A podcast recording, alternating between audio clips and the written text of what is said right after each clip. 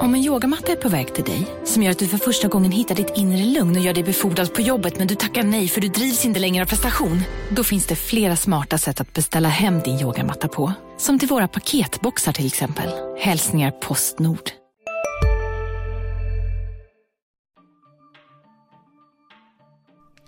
Den här veckan har vi förflyttat oss från radiostudion till ett annat rum i hopp om att det ska fungera lite bättre och spela in. Förhoppningsvis kan ni slippa toalettljudet som växlat mellan mig och Oskar här när mickarna har strulat, vilket de fortfarande gör. Vi hoppas ni har överseende med att vi är en dag sena, men den får Oskar ta på sig som blev sjuk i början av veckan. Med oss den här veckan har vi en tredje medlem. För med 11 spelare otillgängliga har GIF Sundsvall haft en nästintill rekordtunn trupp. Det kanske tuffaste avbräcket av alla har varit det på mittfältet där vår gäst huserar. Vi ville veta hur status var på en skada, om tiden med den nuvarande svenska förbundskaptenen Janne Andersson, om hur det är att spela ett landslag som nästan aldrig vinner och om travhästen han köpt, trots att han är allergisk mot den. Vi välkomnar veckans gäst, Lars Krogh Gerson som skjuter 2-1 Sundsvall. Och han kanske inte behövde stillaliggande boll hela tiden. Det är Dennis Olsson som är... Ja, vi har hela så här, Lars Christian Krogh Gerson. Gerson, ja, inte Gerson. Man hör mycket Gerson, mycket är det ett lokalt uttal? Jag tror jag har blivit, jag sa nog Gerson från början och sen har jag blivit indragen i Gerson. Mm. Så att, men nu vet ni. Ja, och en annan lyssnarfråga som jag tänkte, den här ska vi bryta isen med. En väldigt bra lyssnarfråga. En allvarlig lyssnarfråga. Berätta om din relation till VOK. Oj. Ja, VOK något äter det någon gång ibland, men det har blivit någon sorts av grej. För någon har sett att jag skrev det som min favoritmat i Norrköping någon gång i 2012 eller 11 när det var så. Ja. Och sen sågs du på ett VOK-hak i Sundsvall och ställdes mot väggen av en supporter. Ett inspelat klipp som jag såg nu nyligen. Ja, ska jag säga det. Och så var väl på någon bar tror jag. Sen tror jag inte han har sett mig med VOK. Det tror jag inte, men sen kom jag fram och skulle ha någon video där jag skulle säga att jag gillar VOK till att skicka till sina kompisar, tror jag. Men hur mycket VOK äter du då? Nej, som en vanlig person. Vad är favoritmaten då? Annars? Oj, det är väl taco, lite sådana grejer tror jag. Jag är väl med i något tacogäng som brukar käka ibland. Så. Vilka ingår i den gruppen? Erik Larsson är väl kapten där och brukar dra igång det så. Är det torsdagar som gäller? Vi har hört snack om det. Ja, nej, det tror jag förut att de hade något sånt gäng som alltid käkar torsdagar. Men nu är det nog lite, ja, mer tillfälligt. Tack så gott. Ja, skönt att få börja med att reda ut det. Det har gått och tyngt dig länge va? Ja, jag har tänkt mycket på Lars Krogh Gerson och VOK. Uttalade jag det okej nu? Var det godkänt? VOK. Ja. Ja, men hur du sitter ju här nu och men det var ju ett tag sedan man såg det ute på Norrporten som vi har utsikt över, för vi har bytt rum nu eftersom vi har hörts så dåligt i senaste avsnittet. Hur är det med skadan? Berätta vad status är. Status är väl att det har gått 2 veckor nu sedan den här bristningen i höftböjaren. Och det ser bra ut, säger Rida, och de där borta säger det ser bra ut i följeplanen. Och ja, har steppat upp rehaben och nästa vecka ska jag troligtvis börja jogga, så det ser ganska bra ut tycker jag. När tror du man får se det i spel? Det kan nog bli några veckor till tror jag. Så kanske, hoppas kanske på sista matchen mot Östersund där att jag ska kunna vara klar igen. Ja. Seg skada. Vad är diagnosen, alltså en bristning i höftböjaren? Ja, jag tror det var det var. Alltså, det var väl något helt där uppe i höftböjaren som, jag vet inte om det heter bristningen, men någon nästan avreven muskel eller något sånt. Det låter ju ganska allvarligt ju. Ja, det kändes inte så bra på matchen där. Jag hade känt lite från dagen innan och borde nog kanske byta ut mig själv där i början av andra halvlek när jag började känna till det. Men ja, sen ligger man under med ett mål och man vill hjälpa till liksom. Och gick och kunde springa och så, men inte slå till bollen, så ja, man vill ju kämpa ändå. Hur länge hade du känt det då? Nej, jag kände bara lite från dagen innan på morgonen, så ja, jag trodde inte att det var någon fara egentligen. Nej. Du hade ju lite, eller var ju skadad i höstas också och hade mycket rehab under vinter. Hänger de ihop på något sätt, skadorna? Har ni kikat på det? Nej, absolut inte. Det tror jag inte kan ha någon koppling. Om inte något går diagonalt från vänster fot till höger höftböre så tror jag inte det. Ja, men det är ingen så här snedbelastning eller sådana bitar som man tror spelar in liksom? Nej, det tror jag inte det kan vara. För då var det någon stressfraktur, va? Ja, precis. Mm. I vänsterfoten är helt på utsidan av ett litet ben i foten. Mm. Hur kom det sig att du fick den? Tränar du enormt mycket eller var det? Jag tror det kan ha varit att det var mycket matcher. Jag spelade väl 10 matcher tror jag på 35 dagar kollade jag på. Och det blir ju ganska mycket från gräs, konstgräs, landslag här. Ja, kan ha varit det. Mm. Det där är ju intressant. Hur, för nu har ni haft en hel del skador i GIF Sundsvall här under våren. Väldigt många faktiskt. Och lagledarna har ju valt att kolla lite extra på det och försöka liksom utreda vad det beror på. Hur gör man efter en skada? Hur noga följer man upp vad det kan bero på? Sitter ni ner tillsammans med tränarna? Liksom, kanske du kan berätta mer om hur den biten fungerar? Ja, alltså, vi är ju ganska noga på det vi gör och vi tränar ju inte för hårt tycker jag. Så det kan inte vara det egentligen. Och vi har ett bra team också som jobbar bra, så... Ja, exakt vad det beror på är lite svårt att säga egentligen. Det är ganska mycket olika skador också, så det är inte någon sammanhang så sett tror jag. Nej. Men som efter din skada, hur följdes du upp så att säga av medicinska teamet och tränarna och sådär? Nej, just det blev följd upp bra tycker jag. Sen kan det ha varit lika mycket min fel egentligen att jag fick det, att inte jag sa till ordentligt att jag hade ont liksom, som kanske gjorde att det blev värre utöver matchen. Så ja, det kan vara lika mycket min fel tror jag. Hur kommer det sig att det blir så att man inte säger till? Är det liksom suget att spela? För du är ju samtidigt ett lags bästa. Ja, precis. Nej, ja, just det. Jag i alla fall vill inte liksom vika ner mig och liksom gå av plan för någon liten grej. Sen känner man sin kropp ganska bra själv också nu när man blir lite äldre, och kände att det kanske kunde vara något, men så hoppas man ju inte att det är något som är riktigt illa. Mm. Du är ju lite nytt i år också. Liksom förra året hade du en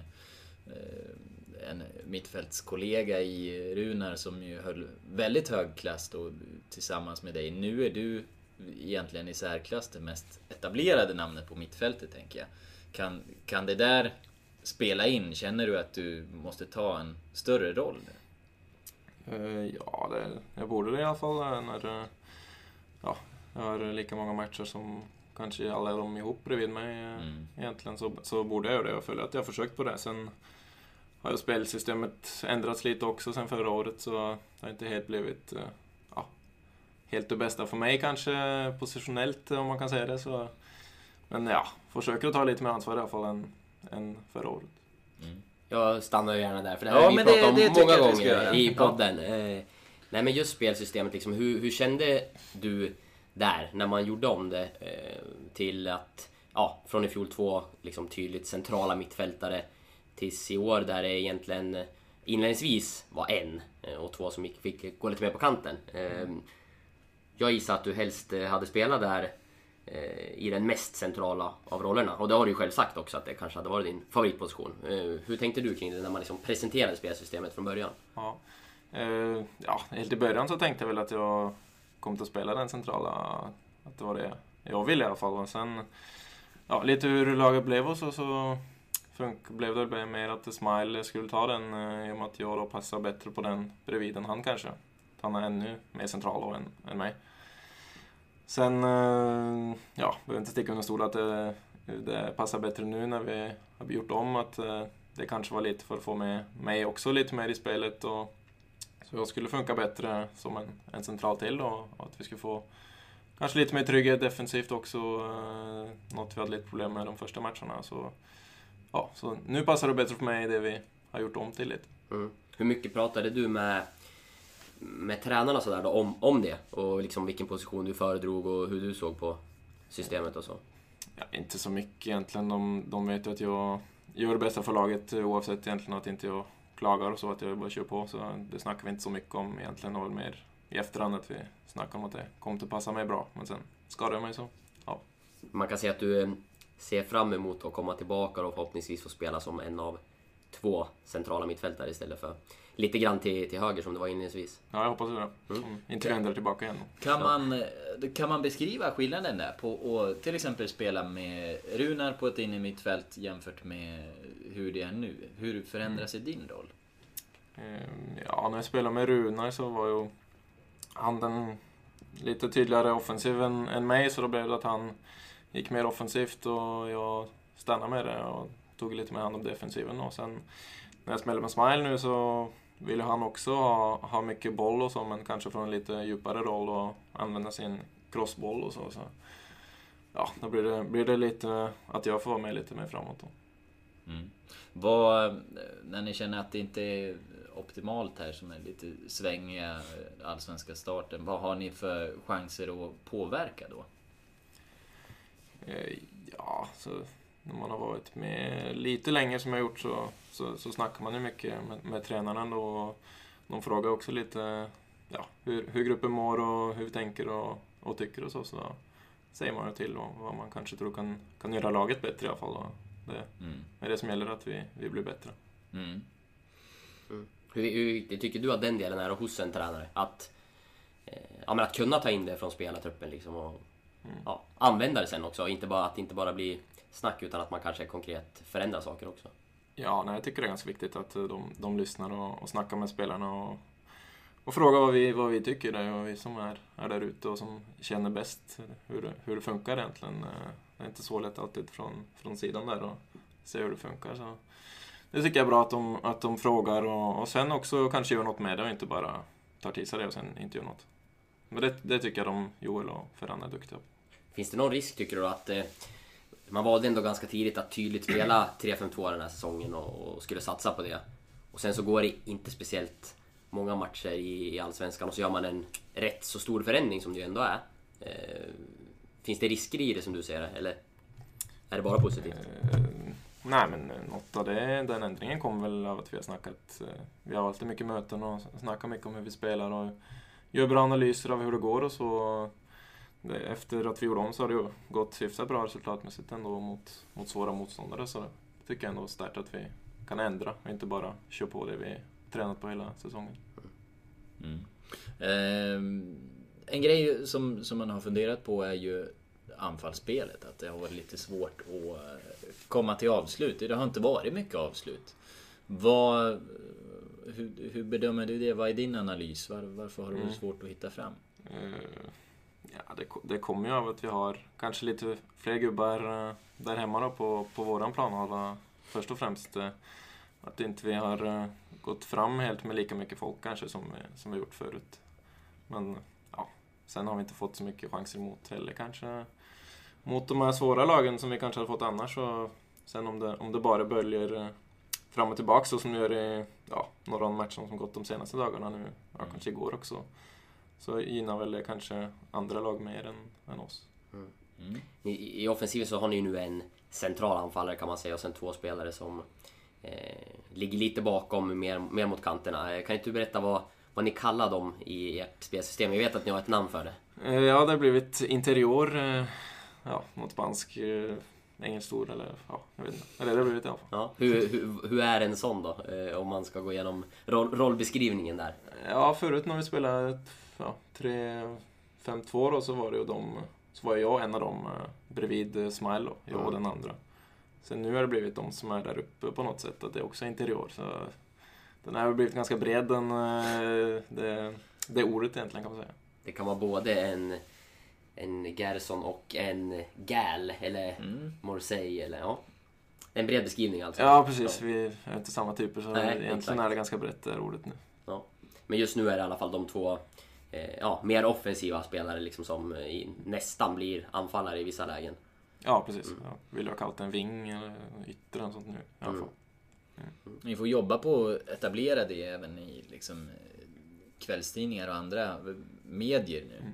Att vi använder oss av uttrycket interiör. Kanske få igenom det på fotbollskanalen och de här nu. Ja. Vi har ju haft en het debatt annars om ordet wingback som vi använder. Men inte vi, va?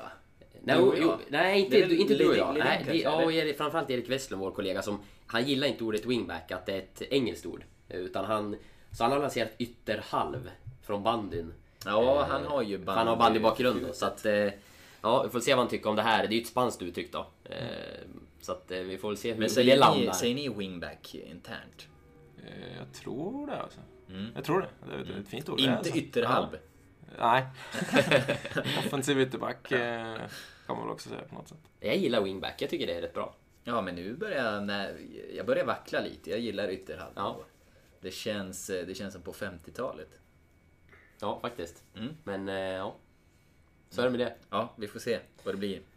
En annan intressant grej med dig, Lars. Du har ju ett kontrakt som går ut snart. Vad händer med framtiden?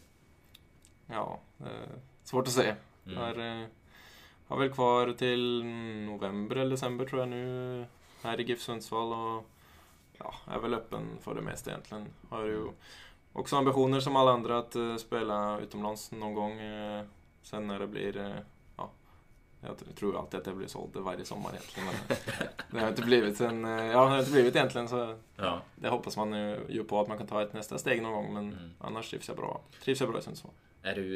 Blir du orolig ifall du nu, för det är ju ett bra läge för dig, det är ju inget att hymla med och kliva iväg, gör den här skadan att du blir orolig över framtiden? Nej, egentligen inte så gammal heller, så nej.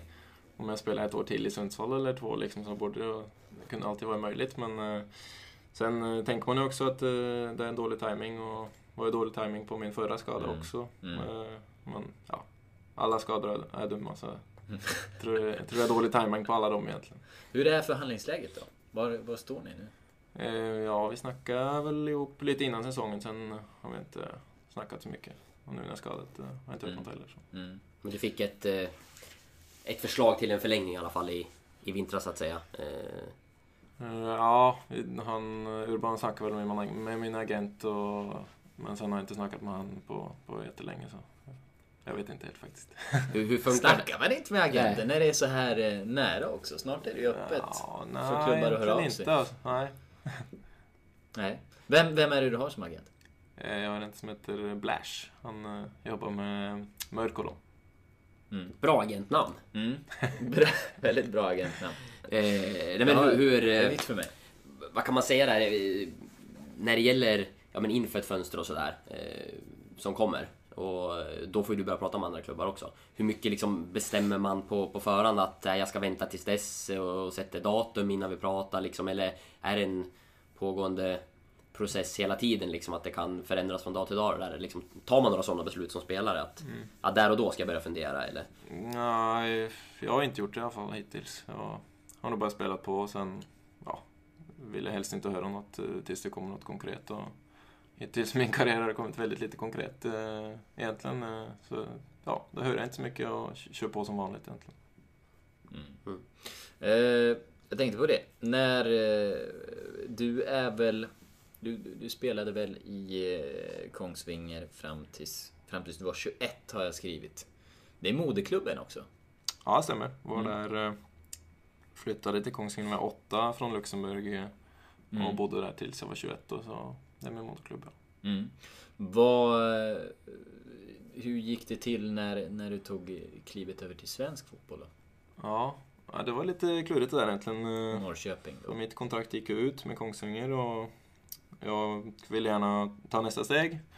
Och sen var Norrköping intresserade, men för att de skulle få hämta mig ens som bossman så är det den här utbildningskompensationen.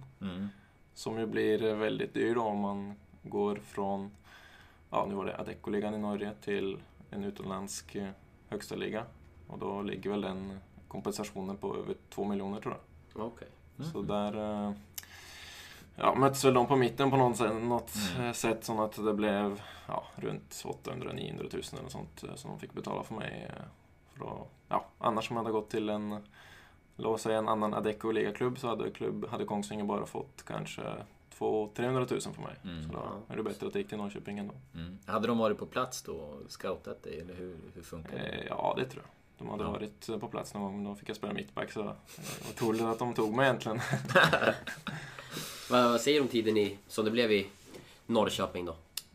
Ja, det var väl 2 bra år första åren. Det gick bra, fick spela mycket. Sen sista året blev lite knackigt. Så man blev petat lite och man hade hämtat någon spelare som skulle spela istället för mig redan från början, tycker jag. Och sen fick jag någon skada på sommaren som också förstörde lite. Vem var spelaren då? Var det Fransson och Johansson? Eller vad var det? Fransson och Johansson spelade jag väl med året innan. Eller Fransson var bakom oss 2 egentligen, bakom mig och Ante då. Och sen spelade med Fransson mest ytter då i början och sen lite central. Och var det Sjölund som kom? Nej, han kom efter säsongen. Jaha. Där måste vi googla fram det här. Ska vi googla så gör vi det under sändningen, för det här vill vi prata om för någon gång. Ska vi langa fram någon gammal du får göra det. Så kan jag fortsätta. Men Janne Andersson hade det i alla fall i Norrköping och han är förbundskapten nu. Berätta, vad är det för tränare? Janne, det är en bra karl. En stor och stark ledare kan man väl säga. Bra på ledarlag och väldigt tydlig i hur de vill spela och så det är nog en bra tränare, skulle jag vilja säga. Mm. Så blev du förvånad, eller vad tänkte du när han blev svensk förbundskapten? Ja, lite förvånad blev man kanske. Det fanns väl större namn som man kunde tagit in, men sen sättet de spelar på, hur de vann guldet med Norrköping, var ju väldigt imponerande och det har gått bra för Sverige nu också. Mm. Jag pratar faktiskt lite om IFK Norrköping med Urban Hagblom, sportchef i GIFarna, idag faktiskt, innan vi träffades här. Och han sa att Norrköping är en sån klubb som GIFarna kanske kan lära sig en del av, att vi pratar lite ekonomi, hur stora skillnaderna är, men att Norrköping är ju någonstans även om det är en klassisk klubb, så inte en av de största när det gäller ekonomin i Sverige sådär, men som har lyckats bygga upp någonting. Vad tycker du som har varit där? Vad är det Norrköping har gjort som har gjort dem framgångsrika liksom, och blir en av toppklubbarna nu igen i svensk fotboll? Jag tror de har duktiga folk genom hela organisationen, tror jag.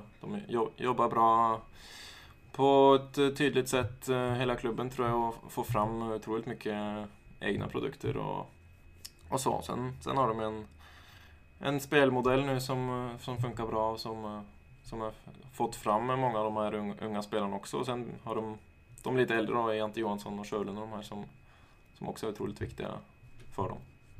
Mm. För GIFarnas del, om man skulle närma sig liksom, eller göra någonting liknande, vad skulle behöva förbättras? Jag tror vi måste bara fortsätta på lite den vägen vi är nu och spela vårat spel och hitta liksom hur vi vill spela. Den har ju varit ganska lik Norrköping egentligen. Ja, speciellt förra året. Kanske spelar vi lite på samma sätt med 3 bak och att man vill spela sig ut bakifrån och så. Sen har jag de lite mer spetskvaliteter på vissa positioner som också är för de har lite mer pengar nu fått och som inte vi helt har ännu, men det är sådana. Vi får utveckla och komma till på nästa steg. Mm. En del i det är ju kanske att kunna behålla sina toppspelare också, som ni inte kunde göra förra säsongen, och det pratade ju bland annat Marcus Danielsson om efter matchen mot AIK senast, att för att han skulle vara sugen på att stanna i GIFarna så skulle han vilja se att man tar ett steg till och kanske kan behålla de bästa spelarna. Erik Larsson har pratat om det tidigare också. Du sitter ju i samma situation som dem. Det är ni tre som GIFarna liksom har prioriterat och vill förlänga med. Hur tänker du kring det där? Liksom, hur viktigt är det för dig när du ser en framtid, eller en eventuell framtid i GIFarna? Ja, absolut. Det är nog väldigt viktigt egentligen att man känner att man utvecklas hela tiden, och det är något som är viktigt för mig också. Jag vill utvecklas och ta nästa steg i min karriär och vill alltid bli bättre, och för att göra det så måste man ju spela om någon gång också, tror jag. Jag har varit med och spelat om ganska lite egentligen, inte om någon medalj på något sätt. Det hade varit kul att gjort någon gång att spela om det, och inte bara spela om att flytta ner. Det har jag gjort i ganska många klubbar faktiskt, med både Kongsvinger och Norrköping sista året och sen här då. Mm. Om man när man har liksom dialog med klubb och pratar om ett kontrakt, förutom liksom, personliga avtal och lön och de bitarna liksom. Hur mycket sånt här brukar man snacka om? Eller hur mycket har du gjort det när du har skrivit på för ja, men typ Norrköping, Giffarna och förlängt kontrakt och sådana saker? Inte så mycket egentligen. Det är väl lite mer som man pratar med tränaren om kanske och får en lite någon sorts av känsla med då. Men ja, sen kontrakt och alla sådana grejer här tar ju agenten sig av och sådana grejer. Mm. Mm. Lukas du hitta någon? Ja, men det går ju otroligt dåligt att kolla i de här älvarna. Jag tycker ju liksom alltså... att de namnen som vi har framme här, det är ju i princip de vi har nämnt. Sen klickar jag mig in på någon match här. Nu är jag inne på svensk fotboll. Lukas sitter alltså och googlar här nu och försöker se vilka spelare fanns i Norrköpings lag och spelade centralt på mitten. Och kan vi säga i den här matchen var ja, men det var Fransson och Hadenius. Ja. På mitt Traustasson och Nyman där, ja. Ja, men... Du kan ju hjälpa er om du vill. Du alltså. Kan ju hjälpa oss. Jag tycker ändå att det ger den här podden någonting att du sitter och letar. Ja, det är lite roligt. Ja, jag kämpar. Han driver bara med oss nu. Ja, det gör han. Jag känner mig som en marionett. Ja, vi får kolla en match till och se om vi... Har vi nämnt namnet? Nej. Du får kolla en match till. Är det rätt säsong du kollar på? Ja, men här, 2014 var väl din sista där? Eller ja. Ja, då ska det vara här. Ta en tidig match då. Kolla på våren. Okej, då tar vi tidig vår. Ja. Det är ju lite pinsamt att man inte... Alltså, lite ändå... Vi tar premiäromgången. Häcken Norrköping. Kommer vi att känna av det då? Är det Raveslavan? Det kan stämma. Ah, se där. Ja, nej, jag vill inte säga något skit om honom. Nej, men nu gör du det. Han... Ni såg på samma plats. Och det var ett nyförvärv som kom in och tog din plats egentligen då. Ja, jag spelade hela förra året med Jante Johansson. Och ja, han kom in som en prestigevärvning. Och jag blev flyttat lite runt och fick spela central då, istället för mig. Så ja, det tyckte jag var tråkigt. Och tyckte inte det var rätt heller. Så. Mm. Hur etablerades kontakten med Giffarna sen då? Ja, det kommer jag inte helt ihåg hur det var. De var väl bara intresserade efter att mitt kontrakt gick ut där med Norrköping. Och jag var där uppe och snackade med Joel och Fransson då. Fick jag väldigt bra intryck av hur de ville spela fotboll och använda mig. Och tyckte det lät intressant för min utveckling och att det kunde bli kul. Ja, hur gör de när de ska sälja in sig, när den här bjudlunchen, vad säger de? Vad bjuder de på? Ja, vad bjuder de på? Nej, jag fick ju käka på Södra berget där med fin utsikt och så, då såg det ju fint ut. Sen är det klart. Då var det klart liksom. Nej, men då är de ju ofta lite positiva och överpositiva är väl de flesta när de ska försöka sälja inåt så, men jag trodde absolut på det och tycker absolut det har gått så som de sa och har blivit använt på det sättet som de ville och som jag ville. Så det blev absolut bra tycker jag. Hur såg det de sa, det är det vi har sett alltså. Ja, eller? Jag är inte bättre än... de gav dig en helt realistisk bild. Du kommer få spela här inne mitt med vår islänning och sen kommer han sticka. Då... Ah, nej, det sa de aldrig. Nej, men annars jag måste bara få flika in det också när vi ändå är inne på bjudlunchen, för du vet väl att Sundsvall har den enda voken som är så bra att den har fått en uppföljare. Det är Cherryboken. Och Cherryboken 2. Den är bra. Den är snabb. Så, ja, det finns också andra ställen med vok. Ska vi nämna. Men Cherryboken är ju nationellt känd för att det är den enda boken med en uppföljare. Eller restaurangen överhuvudtaget kanske. Ja, det känns så. Och det är inte en form av liksom världsomspännande kedja som sträcker sig över hela norra Europa. Nej. Jag tror bara att det finns väl bara här. Ja, men det tar jag för givet. Ja. Mm. Jag känner inte till någon Cherryboken 3 och 4. Men det kan komma. Ja, kan komma. Nej, men jag tänkte, var det nära med någonting annat då? När du valde Sundsvall?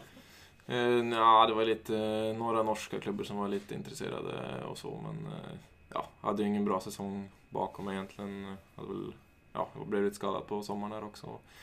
Och sen inte spelat så många matcher från start som man borde kanske, så ja, en liten brokig säsong och ja, tyckte, fick en bra känsla för Sundsvall. Mm.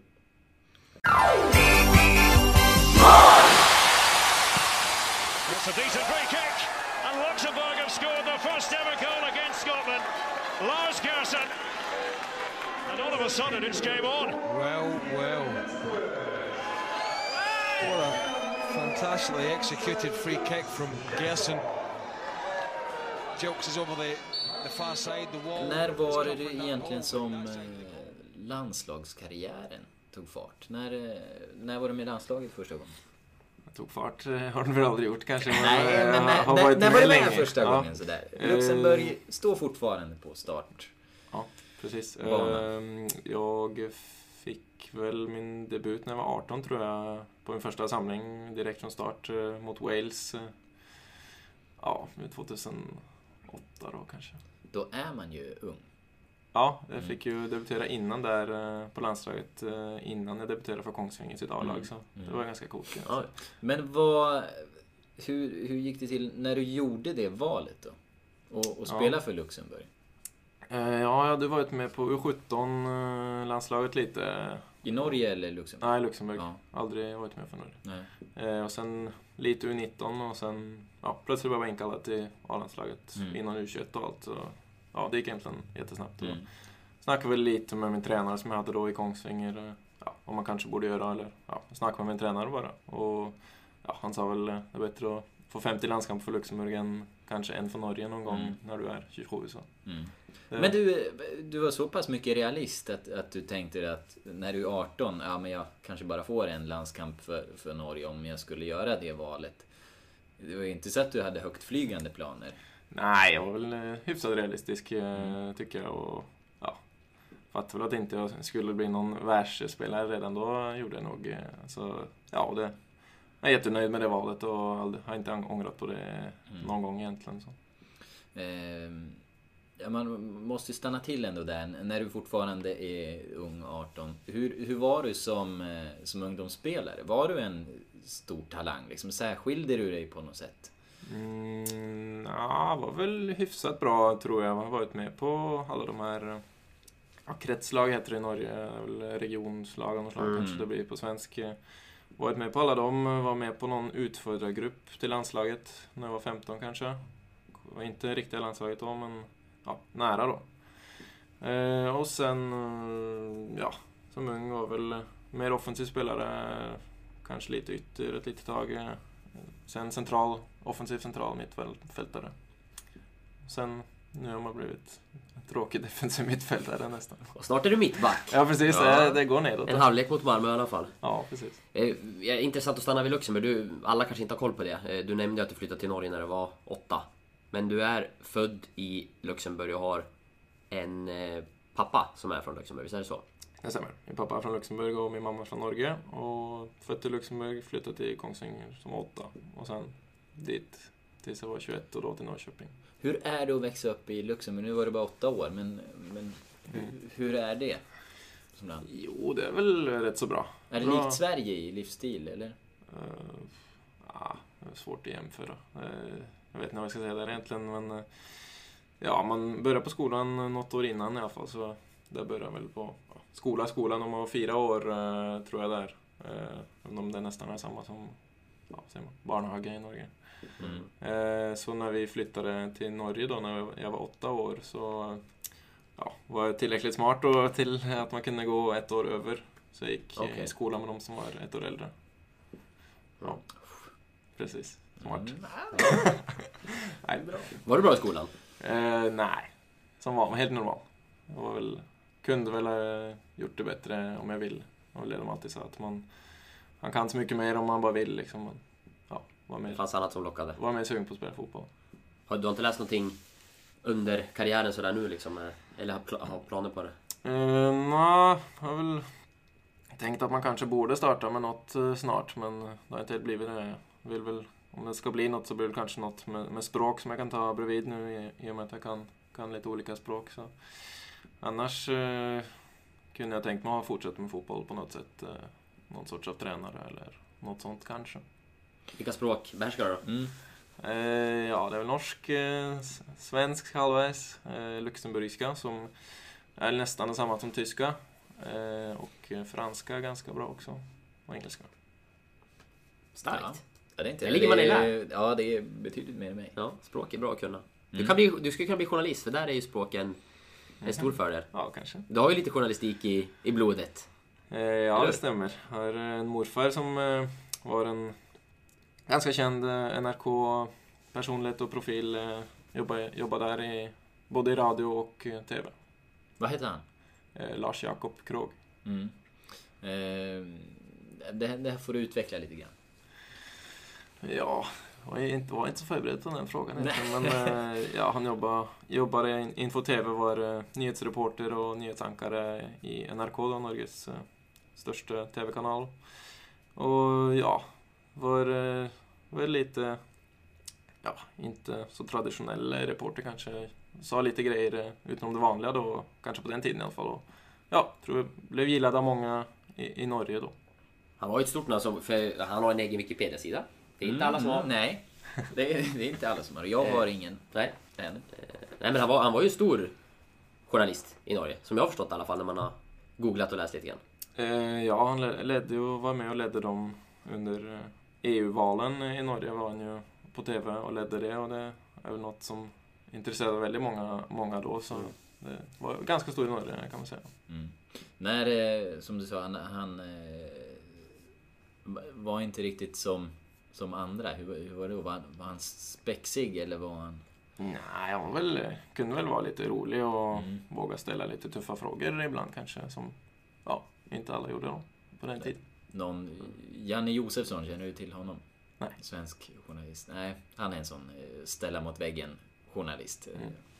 Nej, då var det ingen bra referens att använda. Nej.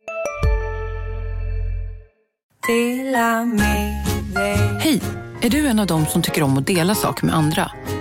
Då kommer dina öron att gilla det här. Hos Telenor kan man dela mobilabonnemang. Ju fler ni är, desto billigare blir det. Skaffa Telenor familj med upp till 7 extra användare. Välkommen till någon av Telenors butiker eller telenor.se. Hej, Synoptik här. Så här års är det extra viktigt att du skyddar dina ögon mot solens skadliga strålar. Därför får du just nu 50% på ett par solglasögon i din styrka när du köper glasögon hos oss på Synoptik. Boka tid och läs mer på synoptik.se. Välkommen! Det är inte så roligt, det är han inte. Då kanske vi är mer inne på, jag vet inte, Peppe Eng. Ja. Han är ju också ankare. Ja. Ja. Nej, jag vet inte kanske. Ja, vi ska lämna. Men du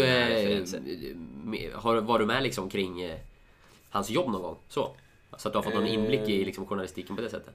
Nej, inte så mycket. Han gick ju bort för några år sedan nu. Så, men när jag var liten kommer jag ihåg att jag fick vara med på några fotbollsmatcher och så. Och då fick man ju lite inträden bredvid kamerorna och så. Typ, där de står. Och det var ganska coolt när man var liten. Liksom.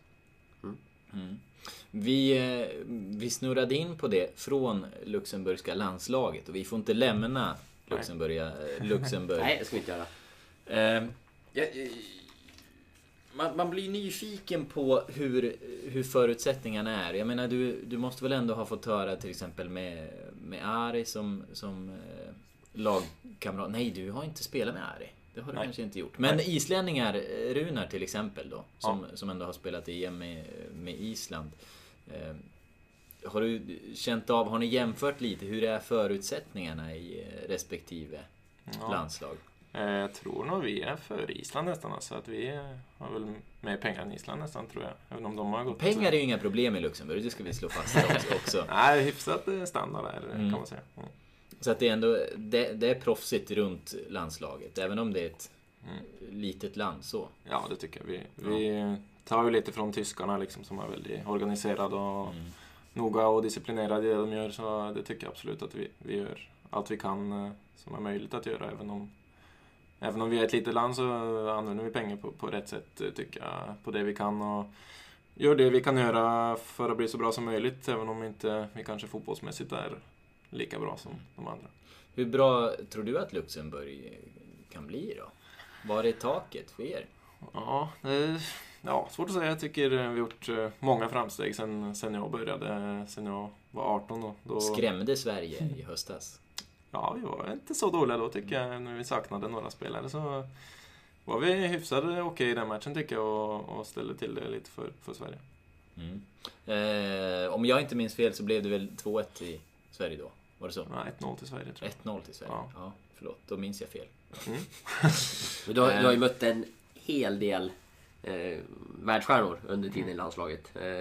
Om du skulle liksom name-droppa lite och kanske plocka ut dem som du tycker har varit bäst av dem du har fått möta. För det, ni har ju haft, det blir ju så när man är rankad lågt också att man får möta ett bra lag. Vi har den frågan ställd från en lyssnare. Jaha. Så vi ska credda lyssnaren Norrlandsfönster. Norrlandsfönster, ja gör det.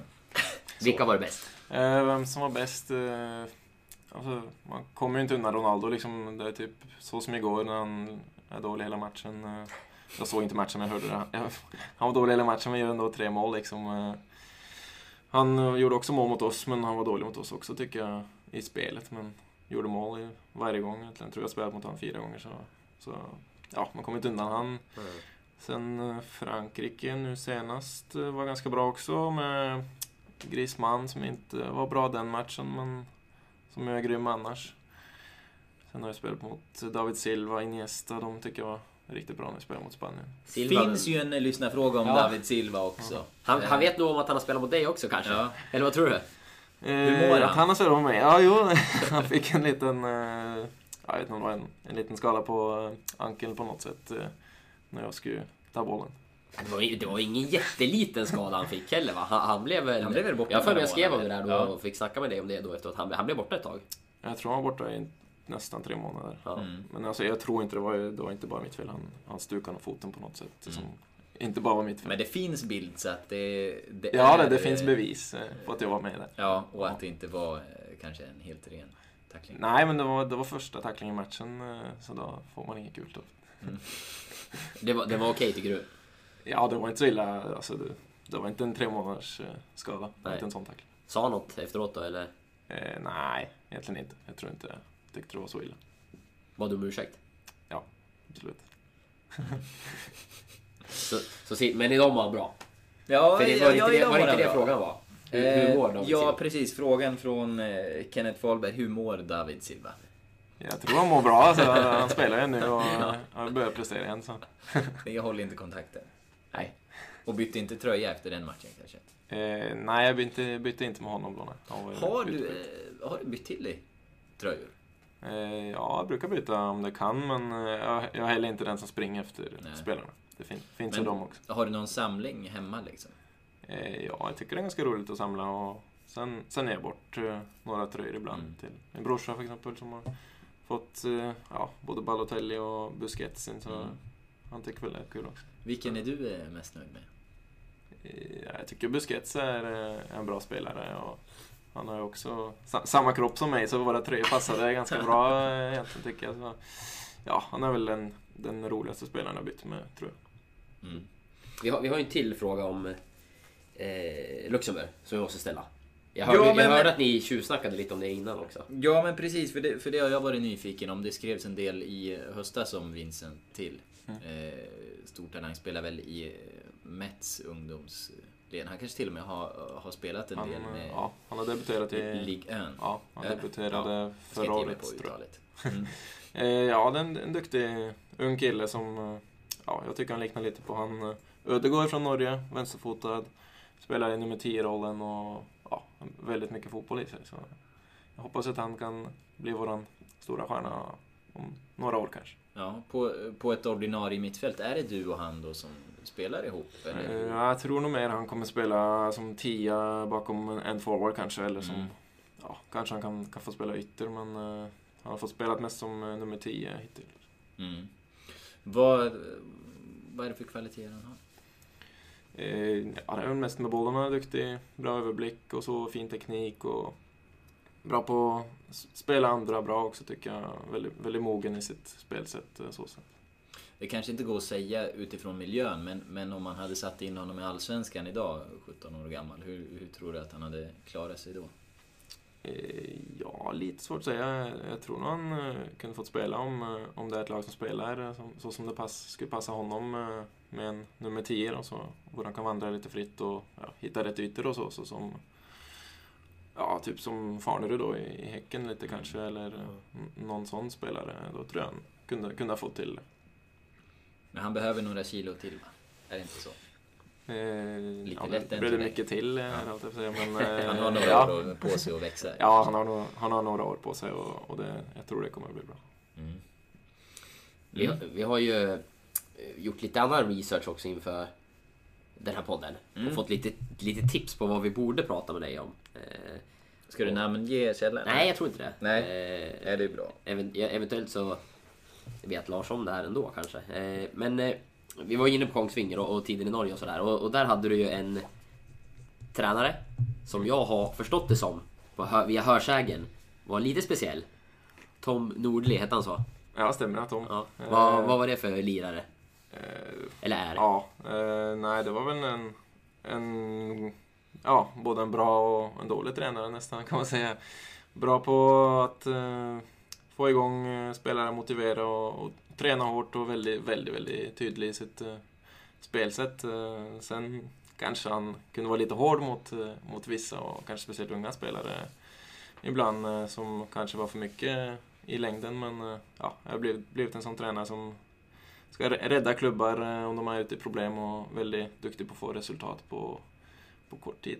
När en tränare är väldigt, väldigt tydlig då kan det vara så att han är nästan lite galen. Det brukar vara ett sätt att maskera galenskap. Men vad gjorde han då?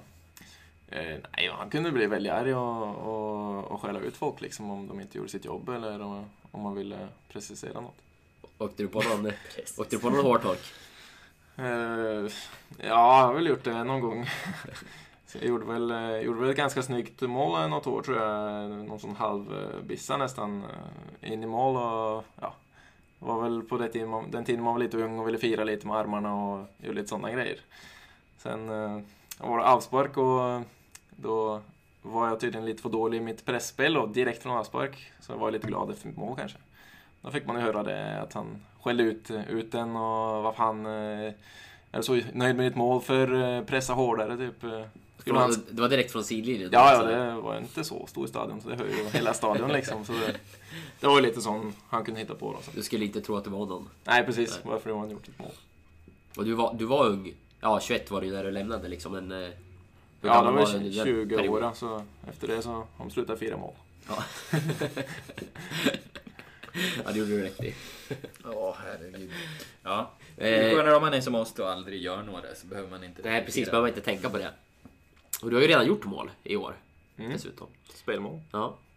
Firade du då, va? Ja, lite kanske. Och Tom satt där i soffan i Norge och svor. Mm. Ja. Förmodligen. Nej, men en annan fråga som vi fick med oss, det var ju ditt hästintresse, tänkte jag säga. Nej, men du är delägare i en häst nu, har jag förstått det. Jag har blivit satt på något. Tommy har lurat mig och sen har väl Fimpen lurat Tommy, så vi är med på något sätt på en häst där. Så det är ni 3? Nej, det är fler tror jag, men jag tror jag och Tommy har en 8:e. Vi delar på en del. Så. Hur gick det här till? Hur lurade han dig? Nej, jag vet inte. Jag hänger mycket med Tommy liksom, och om han har någon rolig idé så brukar jag hänga med. Jag är ganska spontan och med på grejer som händer, så jag tänkte varför inte. Även om jag är allergisk mot häst. Ja, det var dit jag skulle komma. Du har hört att du är allergisk, det är så? Ja. Jag tror det, jag var när jag var liten i alla fall, så jag räknar med att det håller i sig. Men du har inte varit och hälsa på? Nej, jag hälsar inte på hästar annars. Nej. Så... Nej, inte den här heller? Jo, det måste vi göra. Jag kan inte kasta bort pengar bara utan att se vad man gör liksom. Men du har inte varit dit än? Nej, vi har sagt det, vi ska dit nästa vecka. Ja. Var står den här hästen? Var... Jag vet inte. Jag vet inte faktiskt. Vet du vad den heter? Ja, ska vi säga, försiktig och så fin. Frågan är om det blir bra alltså. Är den jag tänker bara spontant, känns det bra att du gör det här under din skadeperiod, för att om du skulle få någon sorts allergisk reaktion nu, så det hade inte varit populärt att missa en fight i Allsvenskan för en allergichock. Nej, får jag hoppas att det inte blir det. Men det är bra timing så. Ja. Men jag försökte googla det som hastigast, men nej, jag vet inte. Googlar du hästen? Ja. Heter den försiktig och så fin? Jag tror det. Ja. Nej, den finns inte. Nej. Då är du verkligen luren.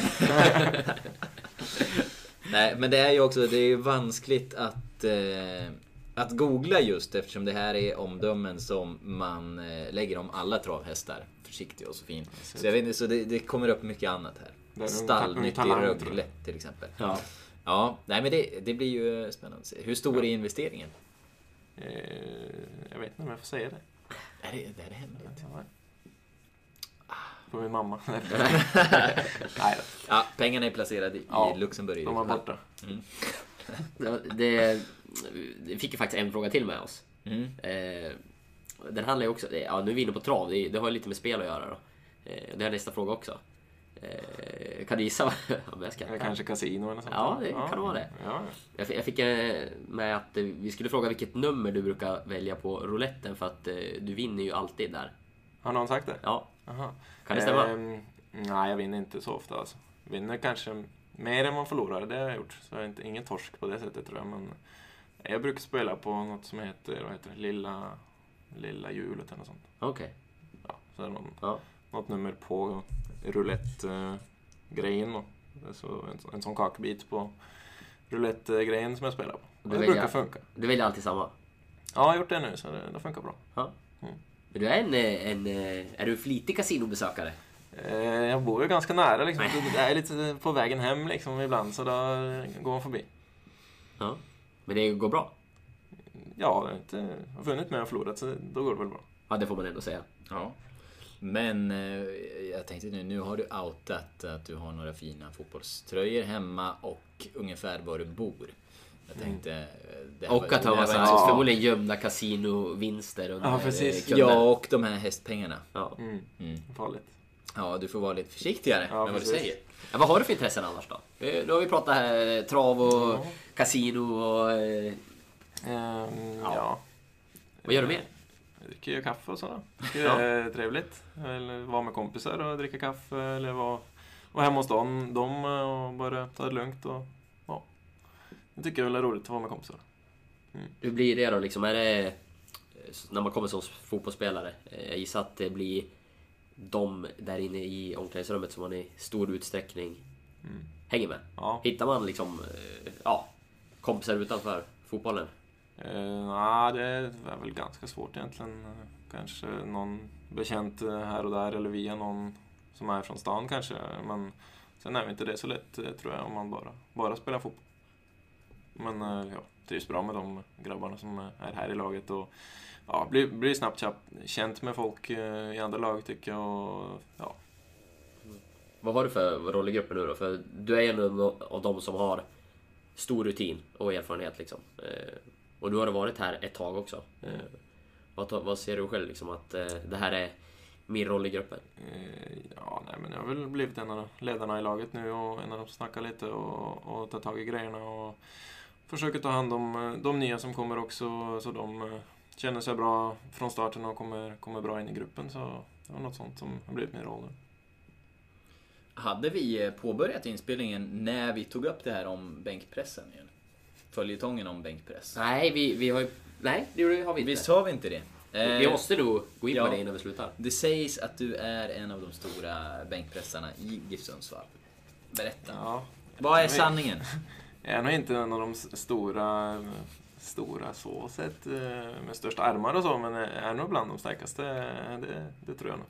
Och jag är skadad nu med foten oktober, november, december, lite januari så... Då hinner man med. Då hinner man köra lite bänk och tycker det är roligt och där kommer man mäta lite med de andra och är väl den som har tagit mest i år i alla fall i laget tror jag. Ja, då är du ju starkast. Ja, kanske. Kan man säga. Hur mycket har du lyft då? Jag lyfte 110 nu i tror jag februari.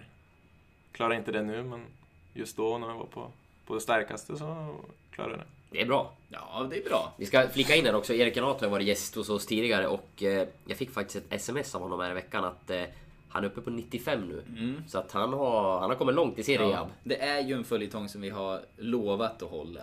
Ja. Det blev ju en bra liksom inside-källa ändå på hela den här bänkpressinfon som jag tycker vi har haft stor nytta av ändå. Nu när vi kan ta upp den igen. Ja, det får man ändå säga. Och... Vem är närmast då? Erik Larsson är bra har vi hört. Larsson närmar sig lite. Han är nog ganska nära. Han tar nog 150 då.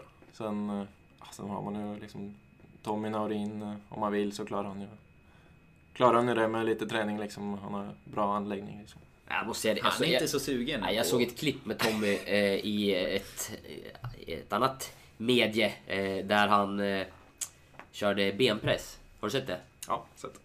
Han är stark. Ja, jag stärker benet. Då körde man bara med en fot också, ja. Nästan mot han andra som körde med två. Så. Han kan, även om han är lite äldre.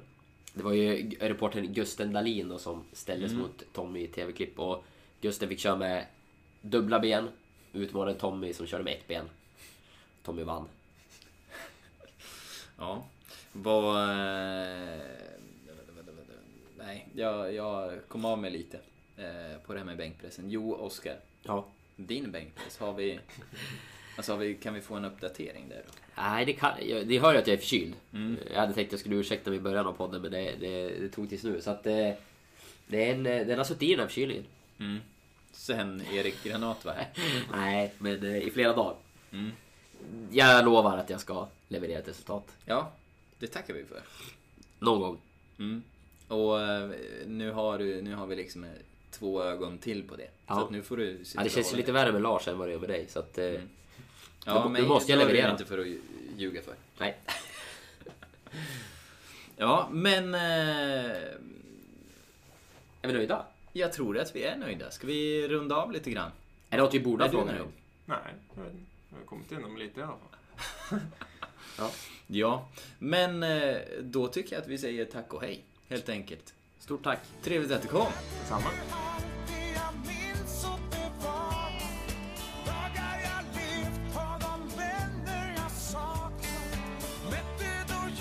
Vad gör du, Lukas?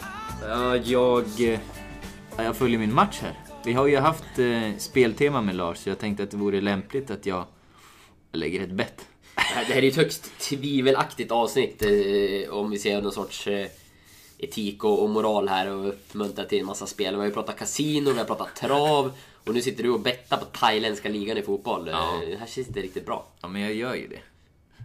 Jag spelar ju i princip ingenting. Nej. Jag har ett något konto och det händer väl att man lägger någon liten krona, men det är otroligt sällan.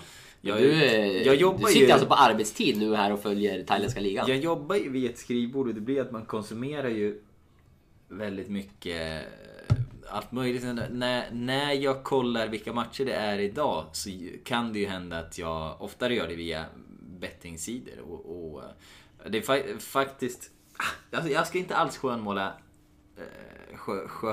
det här. Det är spel. Det är liksom det är ett givande och tagande. Det är ju risker. Det är väldigt mycket givande, va, från din sida. Ja, men det är lite intressant, för det är ett bra sätt för mig och hålla koll och hålla mig lite uppdaterad på fotboll. Sen kan man ju fråga vad jag har för nytta av en sån här match som Suphanburi FC mot Superpower Samut Prakan. Nej, men det hjälper ju dig att hålla koll på den internationella fotbollen. Herregud. Det här är lite för internationellt. Ja, men hur ska vi summera det här då? Vi har pratat Luxemburg. Jag vill bara slå fast det. Jag är i alla fall inte allergisk och har köpt en häst. Nej. Det kan jag tycka är en sämre investering. Men har du vaccinerat dig för Thailandsresan? Jag har ju varit i Thailand, va? En gång. På bröllop. Ja. Då... Nej, jag vaccinerade mig inte. Bör man göra det? Jag tror det. Jag kan tänka mig det. Jag har aldrig varit i Thailand faktiskt. Nej.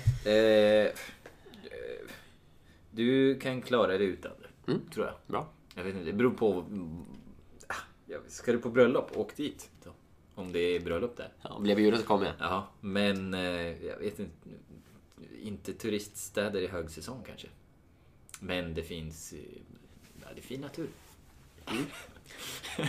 Det kan man väl säga. Ja, men nog om det här. Den matchen står på här på sista 10 medan vi pratar. Lars Krogh Gerson som var här. Han kanske har varit i Thailand. Men det var ju, vad är dina stora intryck, Oskar? Det första som fastnade var ju att jag har gått från att säga Gerson till Gerson. Influerad av någon, jag vet inte vem. Men det ska ju fullständigt... det ska jag sluta med helt enkelt. Han heter Gerson. Vi har en sån där grej som jag hade oerhörda problem med att höra när Runar spelade Giffarna. Jag vet inte om det var någon specifik kommentator, jag har inte lagt det till minnes, men allt för ofta, och även i skrift, sa de ju och skrev Sigurjónsson. Var hittar du öet i hans namn? Det finns inte. Nej, och det blev jag arg på. Jättejobbigt. Jönsson är ju inte lika coolt som Jonsson. Mm. Om man inte heter Salif Kamara Jönsson, som gör succé snart 34 år gammal i Superettan, ja, i Trelleborg. Gjorde sitt sin andra match med 4 mål i. Helt det är ju sånt man kan ha koll på om man håller på med betting. Nej, jag skojar. Nej, men annars vi kan stryka det här betting-grejen som vi har pratat om. Vi får se. Nej, men annars tyckte jag det var intressant att prata med honom om dels hans landslagskarriär. För han har ju liksom...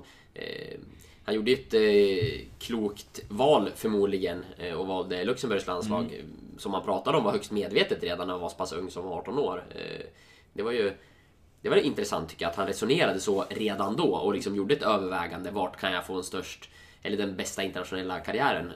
Och det var ju Luxemburg. Han hade ju inte, förmodligen inte varit någon bärande spelare i Norges landslag. Men samtidigt sen, när man inser det som 18-åring, då har man ju verkligen fötterna på jorden. Alltså kanske på gott och ont. Absolut. Det har ju förmodligen tagit honom till den här nivån, men...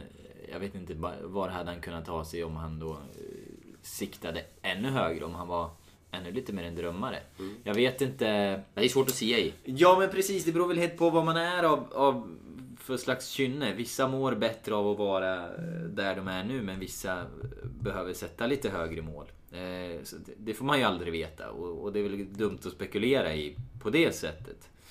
Men samtidigt tycker jag att det är lite intressant om man sätter det i relation till att han förhandlar kontrakt.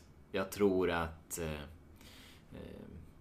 man får lite känslan, eller jag får lite känslan att det är liksom, ja, men som han sa också, det är, han kan tänka sig att vara kvar. Han måste inte nödvändigtvis gå. Nej. Så hade han varit lite mer av en drömmare, hade han ju kanske kunnat ta ett erbjudande som kanske ger mer ekonomiskt i något annat land, men där han inte kanske är garanterad sportslig framgång på det sättet. Jag vet inte, som så många svenskar har gjort nu där det går tungt. Nabil Bawi är väl senaste exemplet. Idag fick jag någon... Jag vet inte om jag fick push i mobilen, men hans agent hade ju uttalat sig där att tränaren är en feg skit. Han har ju blivit portad från träningarna precis. Ja. I Hannover, va? Han är väl i Hamburg, va? Hamburg. Eller? Ja, förlåt. Ja, i botten av tyska ligan. Ja, men det är väl Hamburg kanske. Jag blandar alltid ihop de där två. Det är som Kroningen och Heerenveen är för andra. Ja, nej, men oavsett så känns det som att Lars Gerson, han är klok. Alltså utifrån det du är inne på liksom. Det känns som han har fötterna på jorden, och han är en rätt klipsk kille. Så att jag tror att han tänker nog igenom sina beslut sådär, och liksom svävar inte iväg heller. Så känns det definitivt. Sen så var det ju också, ja, vi fick ju höra lite grann om Janne Andersson och Norrköping som har seglat upp som liksom en maktfaktor ändå i svensk fotboll, även om de inte är på Malmö FF-nivå. En extra stor klubb. Ja, precis. Och det var faktiskt lite intressant just utifrån att jag pratade med Giffarnas sportchef Urban Haglund tidigare idag när jag var över på Giffarnas träning. Lite grann om den resa Norrköping har gjort, och att liksom, även om det är en betydligt större klubb än GIF Sundsvall, så kanske det är lättare för Giffarna att se någonting hos IFK Norrköping som man kan anamma och försöka göra på samma sätt här. Än vad det kanske är att kolla på Malmö FF, för det är liksom en helt annan värld. Så att, och det sa Urban också liksom, att Norrköping är ju en klubb vi skulle kunna kopiera en del av och liksom lära oss av. Och därför var det lite intressant att höra Lars berätta om vad han tyckte var liksom anledningarna till att Norrköping har lyckats, och tiden där. Och sen är det ju alltid kul med lite såna här historier bakom kulisserna med en spelare som tog hans plats, som han kanske inte blev helt nöjd med, och travhästar och galna gamla tränare och sådär. Så att nej, men det var väl ett bra snack. Samtidigt en tung grej som konstatera här efter var, jag kände mig inte helt i form. Du är ju sjuk och jag var uppe väldigt tidigt i morse och kände mig lite ur form sådär på följdfrågor och sådana grejer. Vissa grejer hade man ju velat veta ännu mer om och ta några varv, men sådär sådana dagar har man ju. Ja. Man är lite nyfiken ändå på om man, när han bytte till sig Balotellis tröja, bytte några ord med honom och hur killen verkar vara. Min tanke är väl att han kanske inte är den som ens tittar åt en luxemburgare. Men det är mina fördomar om Balotelli. Han kanske är jättetrevlig. Ja. Det vet man inte. Det beror på lite vad han har haft för dag också kanske. Förmodligen. Nej, men och lite annat. Det finns ju ännu fler vänder man kan prata om spelsystem och hur han ser på det, och med tanke på att det inte har fallit honom väl alla gånger. Nu får vi väl se, nu är han ju skadad så nu kanske det inte är så mycket att säga. Nu får han någonting annat att anpassa sig efter när han kommer tillbaka.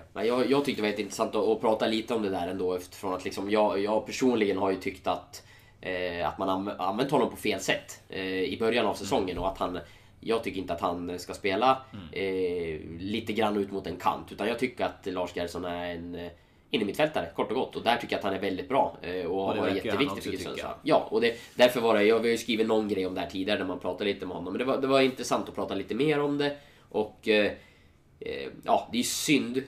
Känns det inte skönt att få din åsikt bekräftad? Det tycker väl alla alltid, och sen så tror jag väl så här, det var ju ingen liksom jättespektakulär åsikt. Jag tror att alla vet att Lars Gerson egentligen är en innermittfältare först och främst och sådär. Men jag har varit väldigt tydlig där med mina tankar och tyckte att det var lite fel att placera honom, eller jag tycker att det var fel att placera honom lite ut på kanten. Även om jag tycker att han liksom, ja, han klarar ju det också. Men jag tycker någonstans att han är en så pass viktig spelare för Giffarna, och jag tror att de kan ha så mycket nytta av honom, så att man ska spela honom där som bäst. Det tror jag gör laget rätt mycket. Därför känns det väldigt tråkigt att man gjorde den här systemförändringen med tanken att han skulle spela där, och sen går han sönder. Jag tycker att det var jätteintressant att få se honom spela i den rollen, och jag tror också att för GIF Sundsvalls del så hade det varit väldigt, väldigt bra. Men spelar man så när han kommer tillbaka, så har man ju en hel höst där man kommer kunna få ut det bästa av Gerson, som jag tycker är en av Giffarnas viktigaste spelare. Det är ju ett tunt mittfält utan honom. Ja. Så är det ju helt enkelt, och speciellt då kanske när någon som är tänkt att kunna ta sig in så småningom som battar ner och inte kan vara med, och det är skador på någon annan liksom. Men ja, det är väl som de säger, de börjar inte på sin högsta nivå. Det har de ju varit inne på hela tiden. Och lite känner jag så nu också när jag ser Giffarna. De ska vara glada för varje poäng de får, och det kanske inte kommer inte vara så vackert, och kanske inte heller så jäkla utvecklande den här våren egentligen. Men ja, man får väl hoppas på att det lossnar lite senare när man har alla tillgängliga. Ibland kan ju en spelare göra väldigt mycket för en mentalitet eller för ett lagspel. Bara en sån grej som att ha en spelare med som Sigurjónsson förra året, som kunde bryta igenom och liksom bryta ett mönster i Giffarna. Det vet vi ju idag inte om till exempel Batanero kan åstadkomma. Nej. Eller någon av de andra skadade spelarna, eller vad Hallenius kan göra i full form, eller de här bitarna. Nej, för nu känns det ju som att man måste bryta mönster, för det är ju ett evigt rullande i backlinjen och ut till Erik Larsson som han inte verkar riktigt ta sig ifrån. Ja, jag har ju någon tanke där kring sättet att spela på, som jag tycker också, som liksom en av förklaringarna till varför det blivit så mycket bollande. Hade egentligen tänkt spara det till någon form av kanske krönika eller sådär, men skitsamma, jag säger det nu ändå, så får jag väl skriva det igen om det skulle vara så. Podden är podden. Ja, och det är ju att när man spelar med trebackslinjer så tydligt som Giffarna gör nu, eller tre liksom mittbackar, så förra säsongen var det ju en innermittfältare som kom ner och tog den där tredje mittbacksrollen i uppställsfasen. Och som, vilket innebar att när bollen hade spelats upp så flyttade den här spelaren upp och man blev en till spelare högre upp i planen och det var lättare att spela sig igenom lite högre upp i banan. Nu stannar man ju kvar med alla de här tre mittbackarna, vilket gör att man tappar ju en spelare på offensiv planhalva egentligen, och det tror jag bidrar jättemycket till att det blir ett rullande i backlinjen fram och tillbaka. Och sen när bollen kommer upp så kanske har man färre alternativ och då blir det ofta att man kanske vänder tillbaka och rullar igen. Istället för att som i fjol, om det var Lars Gerson som kom, som kom ner och hämtade bollen, eller Runar Sigurjónsson, så när de hade levererat ett par passningar och rullat där bak, då tog de steget upp. Och så hade man fler alternativ på offensiv planhalva och det kanske blev lättare att kombinera sig igenom och faktiskt flytta fram bollen. Nu blir det väldigt mycket att den stanna kvar i den där trebackslinjen eller som du säger ut på en kant och sen kanske tillbaka eller så går man därifrån, men inte lika mycket spel igenom centralt där man liksom sågar sig fram eller där en Runar Sigurjónsson trycker sig eller dribblar sig förbi som det hände ganska många gånger under förra säsongen. Det tror jag är en stor anledning till att anfallsspelet har blivit lidande, men det är ju också säkert relativt medvetet för att den här förändringen man har gjort är ju främst för att stärka försvarsspelet och dra ner en mittback till, men det har ju till hittills i år tycker jag till ganska stor del skett också på bekostnad av anfallsspelet. För det var ju mycket bättre under förra våren än vad det varit än så länge den här vårsången. Ja men verkligen, det är två olika planeter får man väl nästan säga. Ja. Men vi ska också säga det en gång ordentligt. Vi hoppas att ljudet har funkat bättre i det här avsnittet. Vi har tagit till alla medel. Ja verkligen, vi provade först i radiostudion. Men när jag inte fick ordning på mickarna som... Ja, vi kanske får vara självkritiska där och se till att vi får gå någon kurs där. Nu är min thailändska match slut här. Den gick in. Men vi kanske får gå någon kurs där. Men nu provade vi att sätta oss ett lite trevligare rum och med en bärbar mick. Så vi hoppas att det går bättre. Det ska vara en lite jämnare ljudnivå i alla fall. Vi håller tummarna. Ja, vi håller de tummarna. Har vi någonting mer som vi borde säga innan vi lägger på? Jag kan tipsa om att... nu får vi se när de här grejerna publiceras. Om någonting kanske är ute när podden kommer. Men jag har ett par GIF-grejer på gång. En som handlar om arenanamnet. Det är tyvärr inga namn. Jag avslöjar inga namn i den artikeln. Men det är en uppdatering kring att det är riktigt nära nu. Norrportello Arena. Och sen så kommer det också komma ett snack med Urban Haglum om de här spelarna som har utgående kontrakt, där Lars Gerson är en av dem. Och lite grann hur sportchefen och Giffarna ser på den situationen. Och även en grej om det senaste nytt kring spanjorerna och huruvida de kommer bli spelklara eller inte. Så att tre olika GIF-grejer på väg. Jag ska skriva dem direkt när vi har spelat in det här. Någon kommer idag onsdag, någon kommer imorgon torsdag. Ja men det är bra. Kittla folket lite grann. Man får gärna tycka till på hashtag GIF-podden. Jag sökte på hashtaggen idag innan det här för att höra om vi hade fått några frågor. Men den som är mest flitigt användande av hashtaggen, det är jag. Så att det var lite deprimerande. Men vi fick ändå en del lyssnarfrågor idag. Ja, kul att ni bidrar. Det tackar vi för. Utan er är vi ingenting. Nej, precis. Utan er så hade jag inte frågat om Woken. För jag känner inte till den här Wok-historien om Gerson. Så att det ska vi tacka Anders Lindqvist för. Stort tack. Vår första lyssnare. Utan tvekan. Vi... säger så, helt enkelt. Tack för idag. För oss, för den här veckan. Hej! Arrivederci! Dagar jag levt har de vänner jag saknat. Mätte då ljuset aldrig tog slut. Och minnet av dig då är det minnet som består. Dina färger var blå.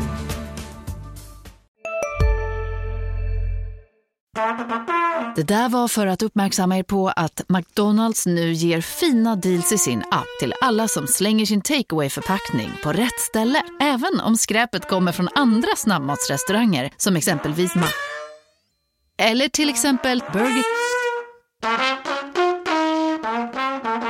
Var du än är och vad du än gör så kan din dag alldeles strax bli lite hetare. För nu är Spicy Chicken McNuggets äntligen tillbaka på McDonald's. En riktigt het comeback för alla som har längtat.